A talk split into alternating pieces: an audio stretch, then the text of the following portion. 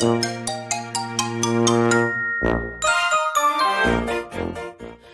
はようございます。たかしです。仕事始めに読んでおきたい厳選ニュースをブルームバーグからお届けします。一つ目のニュースです。利上げ減速。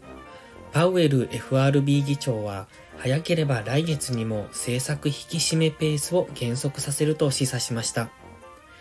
一方で、インフレとの戦いは終了からほど遠いと強調し、金利は一段と上昇し、景気抑制的な水準にしばらくとどまるとの見方を示しました。クック FRB 理事はインフレを抑制するために政策金利をどこまで引き上げるべきなのかを見極めながら利上げ幅を小幅にしていくことが賢明になるとの見解を示しました。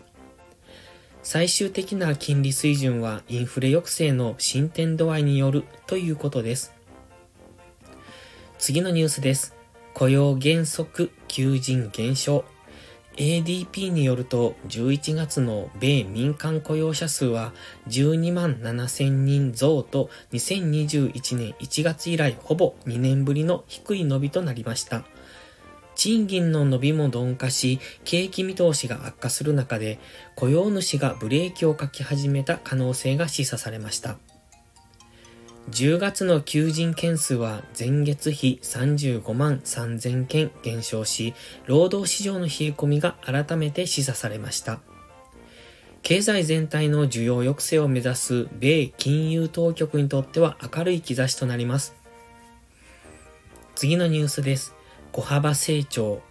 FRB は30日公表した地区連銀経済報告ベージュブックで11月下旬までの米経済はわずかな成長にとどまったと指摘しました。企業は高インフレと金利上昇が経済の見通しを不透明にしたとしています。ベージュブックでは経済活動は前回報告時から相対的に横ばいないし小幅拡大し緩やかな成長からペースを落としたと示されました。金利とインフレが引き続き活動への重しとなっており、見通しをめぐる不確実性の増大や悲観の強まりが多く示されたとしています。次のニュースです。新たな段階。中国政府の対コロナ対策を担当する孫春蘭副首相は、北京で国家衛生健康委員会及び専門家らと会合を開き、オミクロン株の病原性は比較的弱く、ワクチン接種も進み、新型コロナに対する政府の知見も蓄積されている。このため、新型コロナとの我々の戦いは新たな段階にあり、新たな課題に向き合っていると語りました。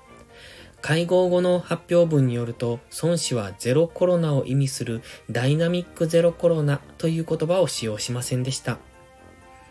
最後のニュースです。発言撤回。